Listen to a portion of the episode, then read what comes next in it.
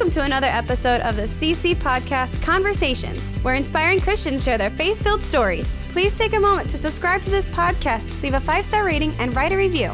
This helps push our content to a broader audience. Are you new to listening? Check out our other podcasts. First, the CC Podcast Daily Dose Devotions, where we're walking through the Bible, focusing on short clips of Scripture. Second is the CC Broadcast, where our weekly radio programming is archived. These podcasts are available wherever you're listening or at ChristianCrusaders.org.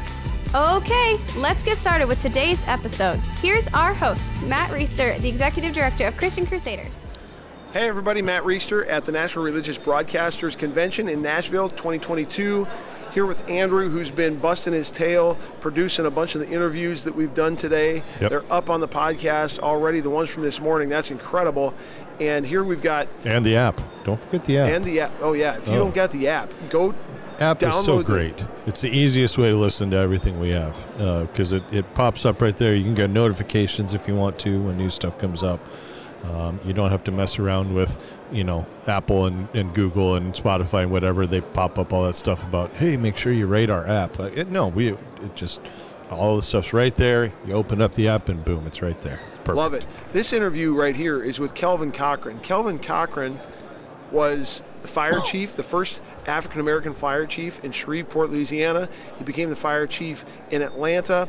He was fired, no pun intended, well, kind of pun intended, for Always intend your puns. discrimination on on the basis of sexual orientation because of something that he wrote in a book that had nothing to do with his job about what the Bible says marriage is.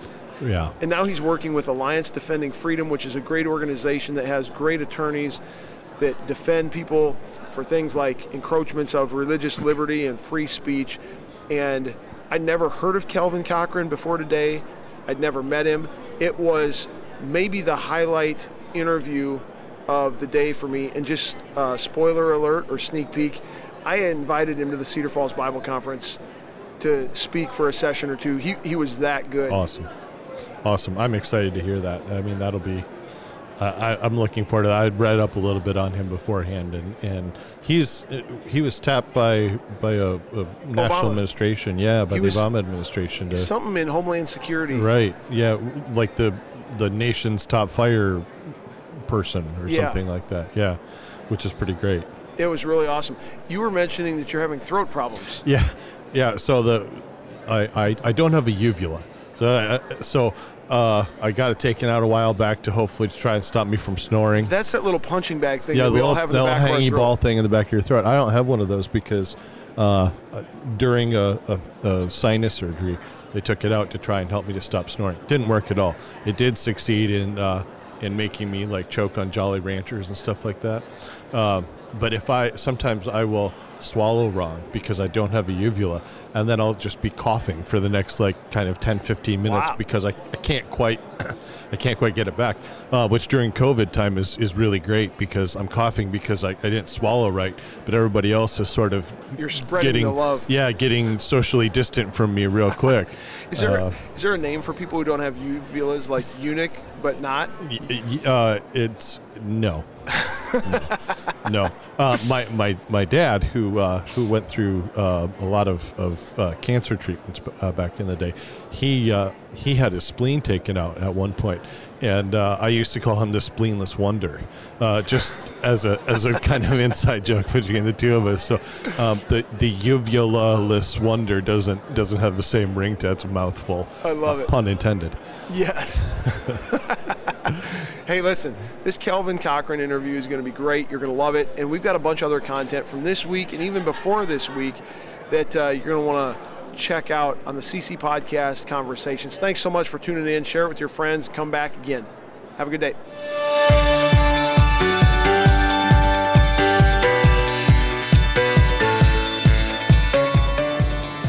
Matt Reister here from CC Podcast Conversations. I'm at the National Religious Broadcasters Convention in Nashville. I'm with Kelvin Cochran, America's Fire Chief. We're going to get to that story in a little bit. Thank you so much for being here today, Kelvin. How's NRB going for you? Hey, it's a great place to be, and uh, I'm excited to be here. And thank you for uh, allowing me to be in your podcast today.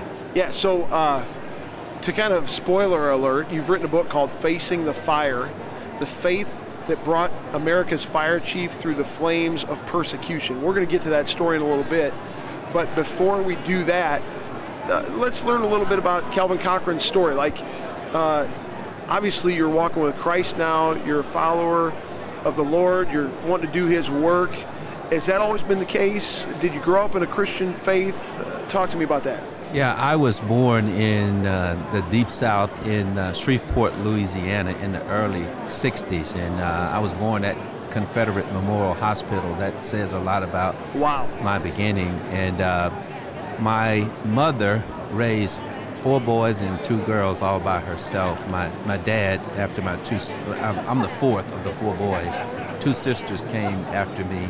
My dad left my mother. He was an alcoholic and a womanizer. And uh, we were very, very poor. We were poor when Dad was with us, uh, but things got worse after Dad left, and my mother moved us in a shotgun house in a back alley. What's a shotgun house? It's a house that is. It looks like a trailer, uh, and but it's it's on cinder. It's a, it's a wooden house with tin a tin roof and it's stacked on cinder blocks with wooden floors, and you can see the cracks through the floor. Wow. Uh, they have a front room, a middle room, and a back room, Matt, and they call them shotgun houses because the front door and the back door are aligned. And if you shot a gun through the front door, it'll go right out of the back door without touching anything. Wow. That's where the poor people live. No, let me correct it. That's where the poor people live. P O. because the poor people lived in the projects and the poor people lived in shotgun houses. And so wow. we were just that poor. And uh, it was in that alley. I was five years old, Matt. What year is this? And that was 1965. So right in the heat of it. Right at the thick of things in the civil rights movement. And uh, my mother joined a church at the top of the alley, Galilee Baptist Church. And that's when she recommitted her life to Christ. And all of us had to go to church. And uh, I was baptized a couple of years later then. But it was at five years old, one Sunday after church, Miss Maddie house across the alley caught on fire. And when the Shreveport firefighters came, I looked at those guys with such excitement. And I said to my mom and my brothers and sisters, I want to be a fireman when I grow up. And the things that stood out to me the most as a little kid was it, God didn't intend for our mom to raise children all by herself. So I dreamed that one day I'd be a husband and wow. a father and stayed with my family. And I didn't believe that God wanted families to be on welfare and food stamps. So I dreamed that one day I wouldn't be poor. And of course, I dreamed that one day I'd be a firefighter. Well, this is what the grown ups back then taught us, Matt. They said in America, all of our dreams are going to come true. If we believed in and had faith in God, if we got a good education, they always said good education. Uh-huh. They said if you respect grown-ups and treat other children like you want to be treated, all your dreams are going to come true. And that stuck with me when I was a little boy. I was raised on faith and patriotism. And in 1981, my dream came true. I became a Shreveport firefighter. So, walking with the Lord, you got baptized as a young boy. Yes. Was it always just kind of up and to the right growth in Christ from that point on, or some hiccups along the way? Well, as a as a young boy and as a youth, I was very disciplined and obedient and focused. Of course, when I went to college, uh, things got radically different. Uh, I promised my mother, because I was the first one to go to college in my family. Where'd you go? Uh, Louisiana Tech University. Okay. And I, was, I promised her that when I'm not at home, I was going to be in, in somebody's church in Ruston, Louisiana, and that uh, I was going to be disciplined to the things that she taught me. I, I, did. I deviated from the commitment I made to my mom. I, I started hanging out with fraternity guys, and my mind was off of books, and I ended up getting uh, kicked out of college on academic probation. And it broke my mother's heart when I told her I was going I was not going to get to go back to Louisiana Tech the next semester because I was out on academic probation. But by the grace of God, that's when I put in my application to be a Shreveport firefighter, and I was hired on the Shreveport Fire. Wow. So you're hired on the department and then eventually became the chief. Yes, but it was a treacherous journey because I was one of the first African Americans on the Shreveport Fire Department. And quite honestly, Matt, it was very, very difficult because uh, African American firefighters were not wanted. It was a perception that black people can't do firefighting. And uh, it was a constant uh, slate of racial slurs and jokes and tricks um, on an ongoing basis. What What about a black person can't be a firefighter? Well, I mean, what was the expectation? Well, you know, it's just the history of the American Fire Service has been a predominantly white male organization, Irish Catholic, right, for centuries, and nepotism. You know, you had to know somebody or be somebody's relative, so it was a very, uh, very close knit social group, uh, fraternity kind of an atmosphere. And so, you, if you can imagine, uh, they had some concerns that uh, a, a, black guy could, you know, change things in the environment. And, and, we did, but not to the worst, but for the better. And so, uh, you know, those were the days. But here's the thing, Matt. It was what I was taught as a little boy that got me through those treacherous days. It was my faith that got me through those treacherous days. And here's here's the point: still believing in God, education, educate yourself on the department, be competent in the job.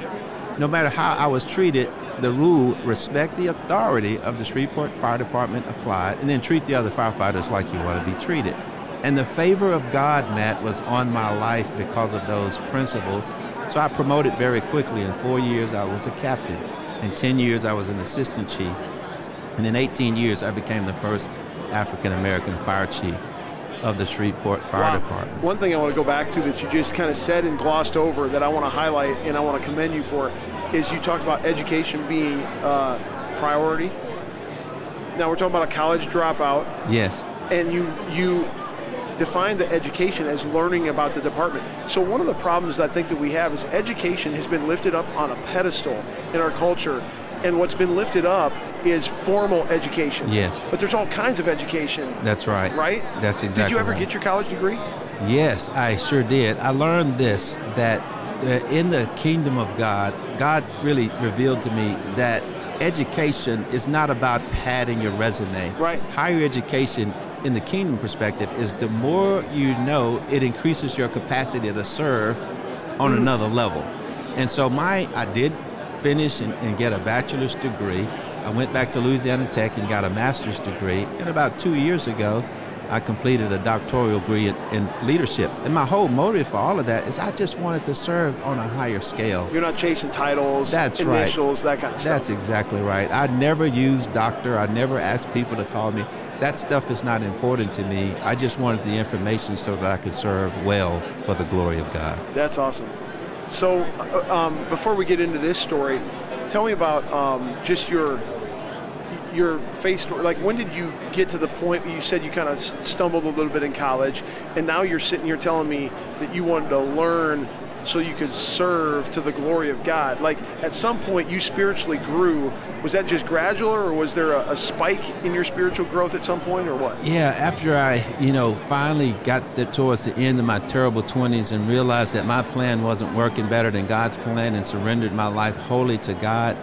Uh, I was working at a General Motors plant in Shreveport part time, and the former chief of training of the Shreveport Fire Department asked me one day, Kelvin, you know, what do you see for your vision for your career?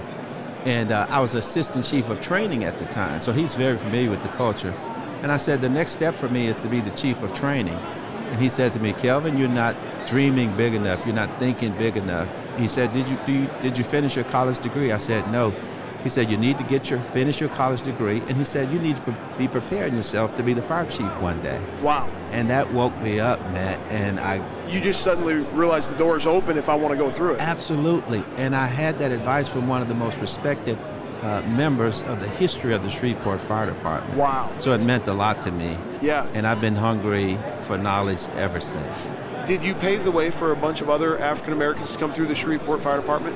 Man, it's amazing that you asked that question because when I was going through what I went through as one of the first, that was constantly on my mind. That, uh, like Kenny Rogers say, you got to know when to hold them, know when to fold them, know when to walk away, know when to run, which means that you just can't address everything that's thrown at you you know that's coming your way. Even though you may be justified in complaining don't complain about everything. Just keep your nose to the grind. Prove that you're competent and capable because how you respond is going to be the model of how they see other black firefighters that come after you. And so that was a part of my mindset that entire time. What a burden. Yeah. I mean, it's a Jackie Robinson story in a sense, right? Yes. I mean, in the Shreveport Fire Department. I mean, and and you know everyone's familiar with Jackie Robinson, high profile guy, and you just think about just what you described. How do you take all that and not let it make you bitter and angry? Like you said, I've got a Kenny Rogers story in a second, but uh, wanting to just fold and, and run. You have to know that you have a calling on your life from God. Yeah. And uh, knowing that that dream was born on the front porch of a shotgun house and it came from God, uh, it gave me the grace that I needed uh, to have the disposition and the strength to endure those uh, challenging days. Uh, God, uh, it, it kind of reminds me of one of my favorite heroes in the Bible, Joseph. Yes. You know, Joseph had an opportunity to be really disgruntled because his brothers sold him into slavery. He never demonstrated that in the scripture. He really had an opportunity to be angry when he was unjustly accused of attempted rape and Yeah. unjustly incarcerated, but he didn't take Yeah. that disposition. So I learned from Joseph's life, you know, how to respond when the chips are, are when your back is seemingly against the wall. Yeah. Here's something I think is appropriate here. I never saw myself as a victim. I I never saw myself as a victim. Why is that important to say today? Because those who are advocates for critical race theory would have African Americans to see themselves as oppressed and eternally oppressed. There's nothing you can do about it. And they would have us as believers to see white people as oppressors and eternally oppressors. And there's nothing you can do about it. But Yeah. that goes against the gospel, it goes against scripture, it goes against salvation, it goes against our doctrine of predestination, it goes against what we believe about forgiveness. Yeah. Uh, and I never saw myself as a oppressed person Yeah. because of the God that we serve. Yeah. Uh, he just kept my eyes looking to the hills from which cometh my help. Did some of that come? I mean, did your mom teach you some of that, or or your family, or I mean, I mean, uh, you say it's from the Lord, and I believe it is from the Lord. Yes. But in, in I mean, take race out of it. But there's a lot of kids. I coach basketball, uh, high school varsity boys basketball, and there are some kids coming with attitudes about entitlement or about victim being a victim and other kids aren't coming and there's no we're, we're all white kids you know what i mean so Yeah. it's not a racial thing Right. this is and, a lot of it you look back at the home and you go okay yeah in one sense the kids that get it the lord is kind of sovereignly shaping their perspective Yes. but in another sense he's using their parents to teach them this stuff so when like what, what role did your mom play in all that Oh, she played a major role in it. You know, um, I've got this definition of at risk that's different from what the government uses for at risk. Okay. When the government says a kid is at risk, they're saying it's a kid that is from a single uh, a parent with uh, with a, single parent with a bunch of kids in a poor neighborhood on welfare, welfare and food stamps and doesn't have a dad in the home. that's at risk That's an at-risk kid or at-risk family. pretty broad brushstroke That's right.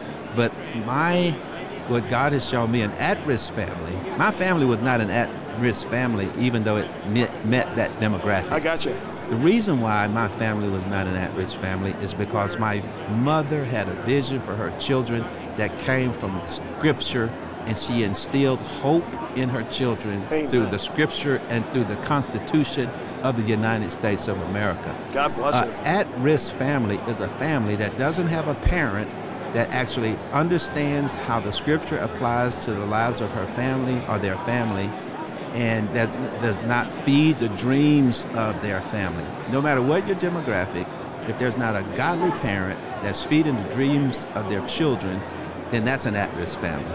Hey, I'm going to steal that. Yeah. I like that. Have you taken any blowback for that? No, No? no, I have not. That's good. because it's true. Well, the right people haven't heard it yet. Someday, someone's going to hear that. You're going to get some blowback. But well, uh, bring it on because it's the, it's the truth, and I God has taught me to stand on truth. I got to tell you this Kenny Rogers story quick, which has nothing to do with anything we're talking about. Last night, my wife is here with me, and uh, right across the parking lot is the Grand Ole Opry. and Steven Curtis Chapman played there last night. Wow. The Christian artist. So we saw that. We're like, let's go over and hear Steven Curtis Chapman. Well, the Grand Ole Opry is a radio program. It's a three-hour radio program that they broadcast live. And so they bring in like six or eight different acts who do two or three songs. So it's in and out, in and out. So we're only going to hear Steven Curtis Chapman for like three songs, and we didn't know anyone else on the on the slate. Guy comes up to the stage. He gets introduced with this big, has all these credentials. He's a singer songwriter. He blah blah blah, Hall of Fame, this and that. And uh, his name was Don Schlitz, and Bill Cody, who's the host of the radio program and the MC of the night. Everyone welcomed Don Schlitz. Everyone kind of claps. Don Schlitz walks up to the mic and he goes, "How do you know who I am? Like, no one's ever heard of me. Like, what are you clapping for? Kind of making fun of us. Like, why are you clapping for me? You never heard of me." And then he goes, "But," he said, "I'm pretty sure you've heard this song that I wrote when I was 24 years old, and it was The Gambler, Kenny Kenny Rogers." Wow. So, just last night across the parking lot, we got to hear the guy that wrote The Gambler sing The Gambler, and we thought we were going to a, uh, a Steven Curtis Chapman concert, but that was the highlight of the night. Wow, So when you're quoting those verses, uh, during one of the courses at the end, he stopped and he's like, "Y'all know this song." And almost no one is singing. Like you get a chance to sing with the writer of the song. Let's go. Uh huh. So yeah, anyway. that's pretty cool. Uh, let's jump into the, your story. Um, you're the Shreveport fire chief, and and what happened? Well, when I was after I had served Shreveport for about eight years, I was recruited to come to the city of Atlanta to serve as their fire chief under the Honorable Mayor Shirley Franklin. I served her for two years, Matt, and President Obama gets elected, and I was appointed to be the head of the United States Fire Administration within the Department of Homeland Security. A year later, Atlanta elected a new mayor who came to Washington, D.C. and recruited me to come back to serve as fire chief in Atlanta. About two years after I got back, I wrote a book for a Christian men's Bible study. The title of the book is Who Told You That You Were Naked? Now, when people hear that title and don't connect that to Genesis chapter 3, verse 11, they probably say, well, no wonder the guy got fired. but that's the question God asked Adam in the Garden of Eden. The, the premise of the book was for Christian men who continue to struggle with condemnation Yeah, after Jesus has forgiven us for all of our sins. Romans 8 1, right? Right. There's right. now no condemnation. No condemnation, but too many Christian men still live with condemnation. And uh, that's the premise of the book. And, but there was about four pages where I talked about biblical marriage and sexuality because many Christian men still struggle with sexual sin. A year after the book came out, Which was when? which was in uh, 2014, Okay. a firefighter thought it would be a good idea to show those pages where I spoke about marriage and sexuality to an openly gay Atlanta City Council member. He was offended by what the Bible said that I had written about marriage and sexuality. He complained to the Honorable Mayor, Kasim Reed, who supported that agenda, and because of their political support for him when he was reelected, he, I guess, felt he owed them a, a debt. And so he initially suspended me for 30 days. The idea behind the suspension, Matt, was to investigate to determine if I had ever used my biblical views to discriminate against anyone from the LGBTQ community Within the fire department. within the fire department or the city. Those that had inter- been interviewed said that I was one of the most fair, just guys that they had ever worked for. But now that they know what I believe, they don't want me to uh, lead them anymore. So after the end of the 30-day suspension, I was terminated. So it was when I was terminated. Did they find evidence that you had discriminated against someone on No. the basis of sexual orientation or what? No, they completely exonerated me and actually said that in the investigation. Uh, but I was terminated nonetheless. But that's when God stepped in. God reminded me that He had been preparing me for that moment my entire life. And uh, so that's what the book Facing the Fire is about, you know, showing how the hand of God was in my life from childhood, in my youth, in my terrible 20s, during the challenging years in my fire service career, and that His deliverance in all of those seasons and stages of life is evidence that He is with me now and would see me completely through. Wow. And that's when I discovered that there was a Christian law firm named Alliance Defending Freedom who took on my ADF, who took on my case ADF takes on cases f- pro bono because they have wonderful ministry friends and donors that fund everything that they do. So I went through this major four-year legal journey uh, with Alliance Defending Freedom, providing not only sound legal counsel but ministry support. I was blessed to be a part of a strong church in Atlanta, and Dr. Craig L. Oliver Sr. and Elizabeth Baptist Church nurtured and supported my family along the way. And after four years, was vindicated. The judge ruled that the policies that the city used to terminate me were unconstitutional based upon freedom of speech and freedom of religion. But here's the shouting part, Matt.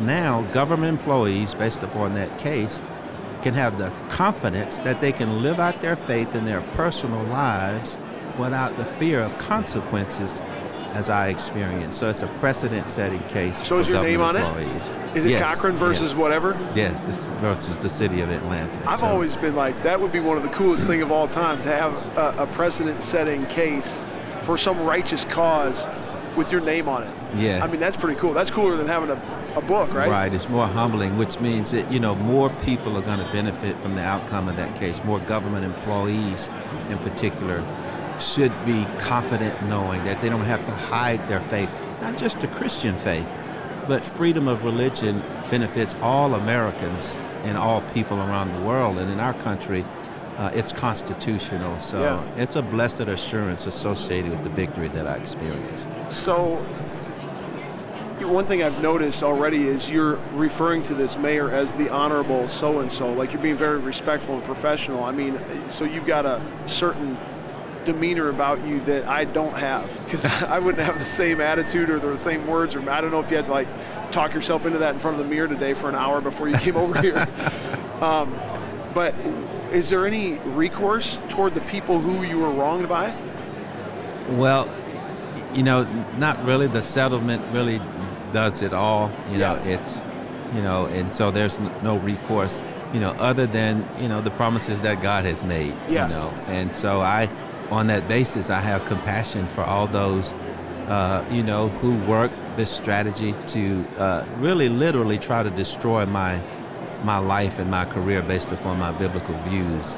Uh, but the respect, Matt, comes from again, it comes from my biblical heroes. Yeah. Heroes.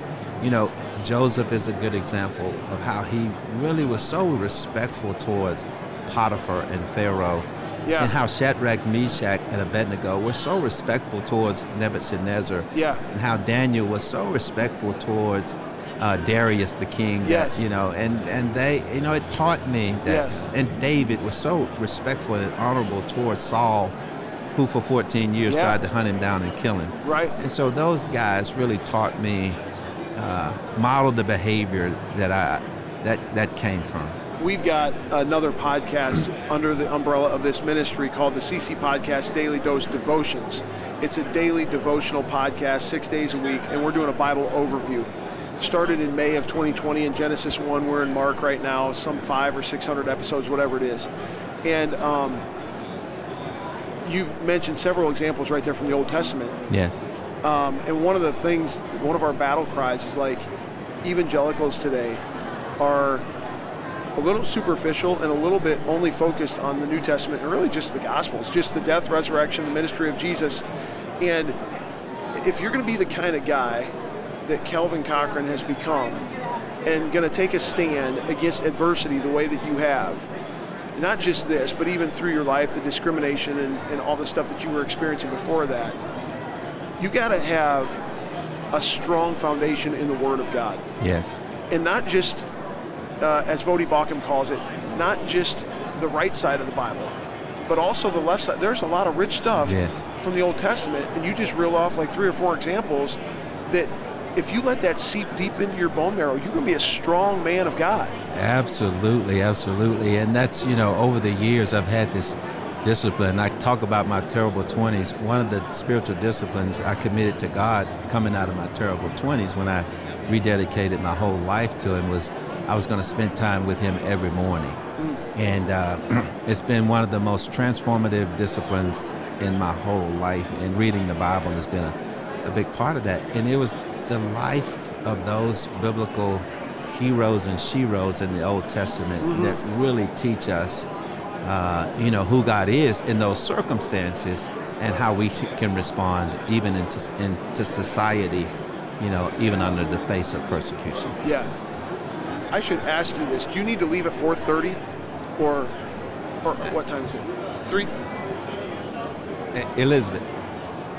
Elizabeth. What time does he need to be done? 3.30 or 4? Uh, uh, before 4, because we just have to run across for... Just a little before 4, like A little bit before 4. 10 minutes? We just have to run. Okay. By the way, we don't edit this stuff. We're just going to let that go. Okay. that's, that's, just- that's part of being an NRB. I love it. Like it's it's not real uh, formal. But I just I want to know how much time I have if I want to get into something else with you. Um, freedom of speech, freedom of religion. Now I've said before, I told you this before. This is not a political ministry. We want to focus on the Word of God. We want to focus on the gospel uh, the truth of God's word. That's where we're going to stand. We're not going to get involved in a bunch of political disputes. However, and I, I don't even mean to say however, it's not a however. It's a, at the same time, there is an assault against religious liberty in this country. It's not Republican, Democrat. It's deeper than that. Right. I mean, I'd say it comes from the pit of hell. Right. Like, it, that's how deep it is. Um, what have you learned in your journey through this with ADF, et cetera, that you would? I, we're going to have some listeners to this podcast who are going to go like, "Oh, I don't want to hear this political stuff," um, and I think there are a lot of Christians who are on the sidelines on an issue like this that is very important because they don't want to be political. Right. So, what would you say about the experience you've had that isn't political, but just like, hey, Christian, wake up, this is happening, and here's what you need to do or pray about or think about or whatever? Yes, you know, it's clear that religious liberty, freedom of speech is under an assault, uh, a vicious attack uh, in our beloved United States of America. And uh, my case is just a growing list of many where a government entity and special interest groups have worked together to impose adverse action on another American for publicly proclaiming a position of faith based upon biblical truth that's not consistent uh, with popular culture uh, or the shifting pluralisms of political correctness, and it has nothing to do with politics. It's just the silencing of our faith. And so, because of that, it has become um, an occupational hazard to be openly Christian today Yeah. in the United States of America. And one of the reasons why is there are too many believers who have become silent and passive, and the body of Christ, Matt, has become so divided by politics and race and even denominations that our voice, our collective voice, has been weakened and in many cases silenced. And the enemy, the enemy, is just having a field day because he knows uh, that he has us so divided and passive and silent uh, that he's really running roughshod over believers who are afraid to speak the truth for fear of the consequences that might happen. So uh, we have the challenge, first of all, to set aside our differences in denominations and politics and uh, in even our racial differences to come together as a unified body to do the things that are necessary to keep the doors open for the gospel for our children and our grandchildren and our great grandchildren. There are five things that I believe that Alliance Defending Freedom believes are necessary to keep the doors open for the gospel. And every believer listening right now, they're going to immediately resonate. For the gospel to spread generationally, we have to have freedom of speech. You have to be able to speak it. You have to have freedom of religion. You have to be able to live it out. We have to have biblical marriages and biblical families because the gospel is spread through families. And to do it God's way, family means one man and one woman who have, through the gift of procreation, can have children. So the sanctity of life is essential to the spread of the gospel. And then the fifth thing is parental rights. Parents have to have a say in training up their children in the way that they should go so that they can carry forth not only their family legacy, but the legacy of the gospel from one generation to the next. That has nothing to do with politics, but it's living out the faith that we proclaim as sons and daughters of God. Amen. Don't you think, as you've gone through this, I would think you know this better than anyone, that a lot of the deterrent that the culture brings against people who believe the things we believe is just a bunch of hot air and fear. There, there's no teeth to this. There is no teeth to this. And, and we got a bunch of Christians because they're not men of God or women of God who are strongly founded in His Word. They don't know the story of Joseph or Daniel or Shadrach, Meshach, and Abednego, or and so they don't have the confidence and the strength to withstand the fear mongering that takes place. But if they did, you just see it for what it is. This is a paper tiger. That's exactly right. And there are five things I want to share them real quickly with you that God has taught me to teach other believers. The first thing is when you face that test, know that God has already prepared you for it. God would not put us in that predicament unless He had come to the conclusion that He had properly equipped us for it. That's number one. Number two is the toughest of the five lessons. There are worldly consequences for standing on biblical truth and standing for Christ. It just, it's very obvious. I mean, Jesus went to the cross because of it. Absolutely. But let me give you some recent examples. They're happening every day, but remember about five years ago, 21 Christian Egyptians were captured by ISIS and said, You're going to die today. The only way you get to live is to reject Christ. They refused, and their heads were cut off. In that same time, that in Afghanistan, in villages where Christian families were known to live, the Taliban would identify those families and call the family into a room and tell the dad, Your children are going to die today. The only way they get to live is for you to reject Jesus Christ.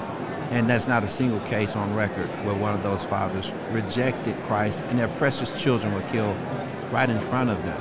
In that same era, and this was right when I was terminated, uh, in northern Kenya, there's a college campus where Muslim and Christian students were known to attend. A radical group of Islamists stormed the college campus and separated the Muslim students from the Christian students and told the Christian students, Y'all gonna die today. The only way you get to live is to reject Jesus Christ.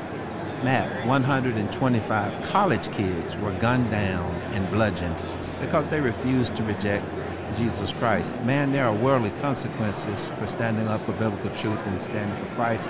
But here's the heartbreaking part. In the United States of America, God knows that his sons and daughters are not prepared for those kinds of tests because we would fail. Because we have Christians who are elected officials who reject Jesus Christ, not because they're going to lose their head, but because they're going to lose an election. Amen. We have business owners who reject Jesus Christ and living out his principles because they're afraid they're going to lose a government contract or some customers. We have college kids who reject biblical truths in their relationships because they're afraid they're going to live, lose a boyfriend or a girlfriend. Preach. So we're not prepared for those kinds of tests. There are worldly consequences for standing on biblical truth and standing for Christ. But number three is exciting. There are kingdom consequences for standing on biblical truth and standing for Christ. And the kingdom consequences matter always, always greater than the worldly consequences. The reason why we don't see a lot of that today is because there's too many sons and daughters of God who have more fear in the worldly consequences than do they do faith in the kingdom consequences that Jesus promised. Jesus said, Whatever you lose standing for me, I'll restore it 100 fold in this life. But we don't have enough courage to put him to the test. The fourth thing I've learned is when we do have the courage and grace to stand, uh, our persecutors get to see a side of God that they would have never seen. Remember what Nebuchadnezzar said when he put Shadrach, Meshach, and Abednego in the fiery furnace? He said, I put three in there, I see four. One of them looks like the Son of God. Mm-hmm. Then when he brought him out, he said, No one should worship any other God but the God of Shadrach, Meshach, and Abednego. He got to see a side of God that he would not have seen if those boys would have bowed down. Mm-hmm. But here's the other side of it. They got to see a side of God that they would not have seen if they had bowed down. Mm-hmm. So we deprive ourselves today of seeing a side of God that he wants to show us, but we don't get to see it if we bow down. And those who are trying to hurt us get to see God, but they don't get to see him if we bow down. Here's the last fifth thing that sons and daughters of God who do have the courage and grace to stand their life of blessing goes to a whole nother level. Job was restored twice as much as he lost. Esther was given the estate of Haman, the guy who was trying to uh, kill the Jews. Her cousin, who raised her as a daughter, Mordecai, he was made the prime minister. Joseph became a prime minister. Uh, Shadrach, Meshach, and Abednego became governors. Jesus has the name above every name. Every time a son or daughter of God stands, God elevates their life. I was the fire chief of Atlanta. When I got fired, God gave me a job as chief operating officer of Elizabeth Baptist Church. I still had chief in my title. and five years after that, the same law firm that defended my case now hired me on staff. Now I'm the senior vice president of human resources and faith initiatives for Alliance Defending Freedom. My life has gone to a level that's exceeding abundantly above all I could ever ask or think. Wow. But it would not have happened if I would have bowed down and given in. Wow. Is this like your next book or what? It's in this book, It's in this book? Fire. Yes. That is good stuff. Yeah. Um, this uh, this question has gone through my mind a couple times while we've been sitting here, and this is a lightning rod question. Um, and I I just want to acknowledge something that the whole racial conversation in our country has made it so uh, fearsome to ask a question related to race. You know what I mean? Because it's like, man, we are walking on eggshells. Who knows? Who knows what I could say wrong? Right. And I'm just gonna blow myself and our ministry up or whatever. And I'm, Right. you know what I mean? Yeah, I It's you so touchy. Yeah. Here's my. I'm gonna ask it anyway. Ask me, I'm gonna face the fear, right? I'm Ask inspired by you. right. Do you think that the things you're saying have any more potential to be heard or to have influence because you're a black man and not a white man? Do You you, know, I depend. It depends on the audience. do you understand what I'm saying? I, I believe I hear what you're saying. First of all, the testimony I just shared has nothing to do with my race. Amen. It has everything to do with the predestined plan that God had for my life before the foundation of the world. The Bible says in Psalms 139, I think it's around verse 16, where King David was thinking about his life. He said, All the days of my life were written in your book before one of them came to be. God predestined our lives before the foundation of the world for his glory. My journey is just living out the story of God in my life. God predestined me to be a boy so that one day I would be a husband and a father and procreate children to teach them the gospel and spread the gospel. God predestined me to be a firefighter who would one day be the chief of a chief administrative officer of a church and be the head of human resources for Alliance Defending Freedom has nothing to do with my race. He didn't say I'm gonna just birth a black boy so he can do all these things. I mm-hmm. just happened to be. He predestined me to my race. Mm-hmm. It was not accidental. It was intentional. God has His own reasons for giving us the races, and I just want to glorify Him for all His reasons, Matt, Amen. in every area of my life. Amen. Yeah. Gosh, this is so good. Uh, is there anything else you want to say? Uh, Uh, where do we find you online, and where do we find ADF online? Uh, you can find uh, ADF at adflegal.org, adflegal.org, and all that's pertaining to me can be found also on adflegal.org in my story.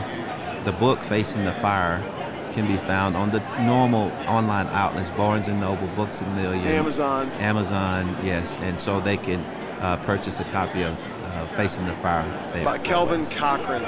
Um, what other things is ADF working on right now in terms of legal cases for the sake of defending religious liberty?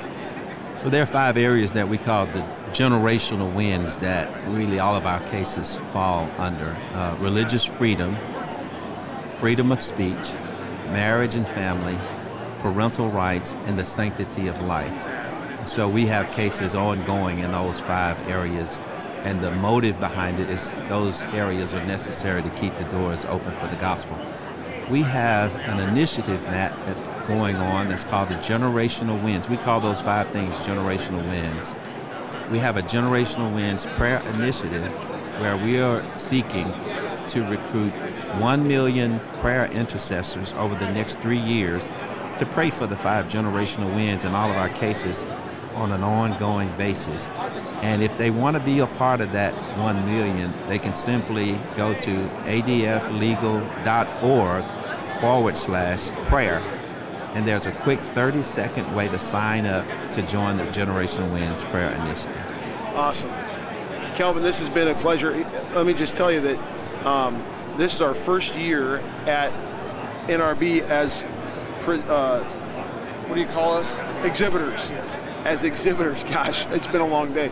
And uh, what I didn't know is how many requests for podcast interviews I would get. I mean, just been inundated by them. And, and I just trusted the Lord to help us sort through which ones do we have time for, which ones are going to be most fruitful. And for whatever reason, as I read through what we got from you guys, you know, yours kind of came through the filter. And I'm so glad it did because wow. this has been a really, really rich conversation that is going to bless our audience and I just want to thank you for taking time for us. Thank you for standing firm and being an inspiration to us that when, when the time of testing comes, we can stand as well. That's right. The Lord's faithful. Yes. You got nothing to fear. That's right. And uh, you're you're a testament to that. And it's it's been inspiring to sit across the table from you. Well, it's been a blessing talking to you, Matt. You're so easy to talk to, brother. And uh, I hope this is not our last time hanging out together. No, thank you so much, Kelvin. My pleasure. Yeah. The CC Podcast Conversations is part of Christian Crusaders Radio and Internet Ministry, started in 1936 and is one of America's longest running radio ministries. We are 100% donor funded and donations to our ministry are tax deductible.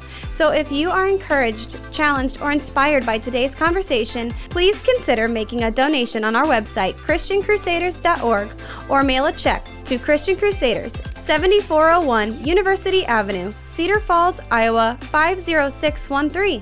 In addition to our other podcasts, which I mentioned at the front of this episode, I want to mention two of our other ministry partners worth checking out. First, the Cedar Falls Bible Conference, equipping believers with the truth of God's Word since 1922. Visit cedarfallsbibleconference.com for free access to previous conference content or for more information about upcoming events. Second is Power to Change Digital Strategies, an online ministry partnering volunteer Christian mentors with people around the world searching the internet for answers. If you or someone you know could benefit from an anonymous online conversation with a caring Christian adult, go to issuesiface.com. Or if you would like to be a volunteer Christian mentor, please visit p2cdigital.com. That's the letter P, the number 2, and the letter C, digital.com. See our episode notes for details and links, and remember to subscribe, leave a five star rating, and write a review. God's richest blessings to you, and thanks again for listening.